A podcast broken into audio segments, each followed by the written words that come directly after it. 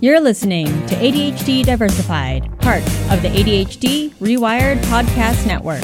I'm your host, MJ, a Canadian born Asian with ADHD.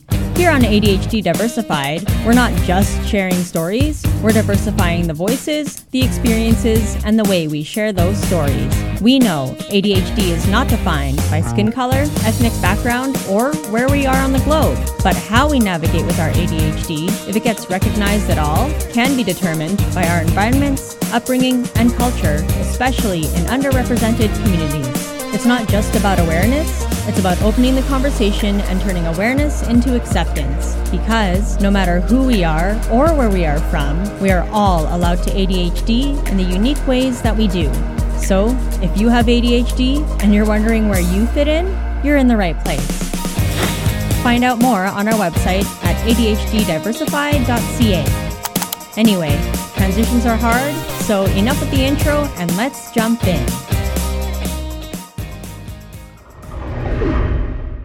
Here's something I think, as ADHDers, a pretty big chunk of us can relate to.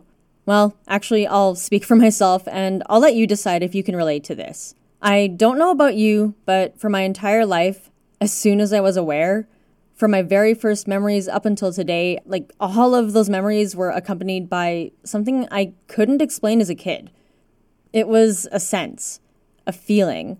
I just knew I was different. But not only different, as I grew into adolescence and became an adult, it still took a long time to put into words this sense I had about myself. It wasn't a good sense. Actually, it was a sense that just didn't feel good at all. It was a sense that made me sick. It was a feeling that affected me, a feeling that manifested for years as physical pain and indescribable restlessness, obviously, um, an inner dialogue that said, Geez, MJ, you are one messed up little human being. Was I different? Absolutely. Was I damaged? Maybe. Was I deficient? Uh, depending on context, sure. Was I unhealthy? Uh, wasn't every young adult, or was that just me? Anyway, like, what was it really? What was this underlying feeling all about, and where was it coming from? I haven't been able to come up with the word until now, and really it's just one word. That word, that feeling that plagued me for years.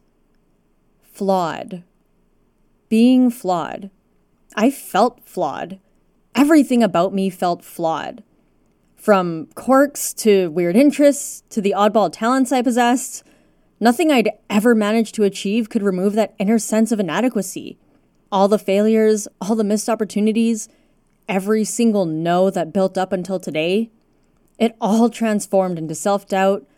I lost belief in myself, and it became that inner voice that, again, to this day, it still tells me, you can't do that.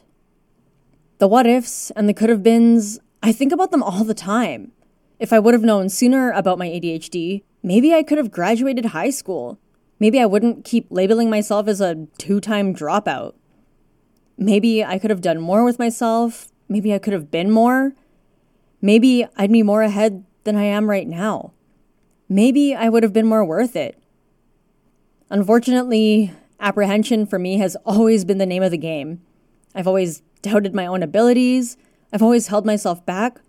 I've always tried to hide in the background and just, you know, stay the underachiever, masking and gasping, drowning in the sea of my inner conviction that I could just be better if.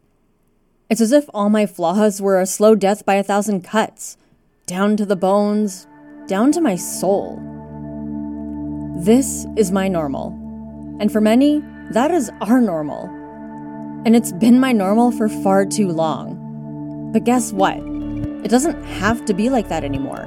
I don't want to be stuck in the mud, spinning my wheels, and making a mess of everything anymore. Some of those emotions might still be a part of that normal, but it is possible to reframe those thoughts, those beliefs, and change the dialogue of that inner voice. I refuse to continue letting myself get in my own way. I want to step out of my own way so I can keep going. It's gonna be tough. It's gonna be a bumpy ride. But at least, maybe, I'll finally be moving forward. So, coming up in April here on ADHD Diversified, we are not flawed, an ADHD series that will attempt to explain and reframe some of the common traits and myths about ADHD and why they do not make us flawed or broken people. I don't even know if I'll ever get to the destination of total self acceptance. I'm not even sure that place exists. But what I do know for sure is that while being stuck in one place has always been an option for me, it's the option I no longer want to default to. Join me in the next chapter of this journey to maybe, just maybe, nudge a little bit out of that brain rut, get some traction, and create some forward momentum. Because ADHD, it's not just about awareness, it's about opening the conversation, turning that awareness into acceptance, and that acceptance into action. We are louder than that inner voice that says, You can't do this. We are more than what anyone has told us what we are or what we aren't. We have had to be resilient, resourceful, and sometimes maybe a little bit rambunctious. We've had to recover and get up time and time again.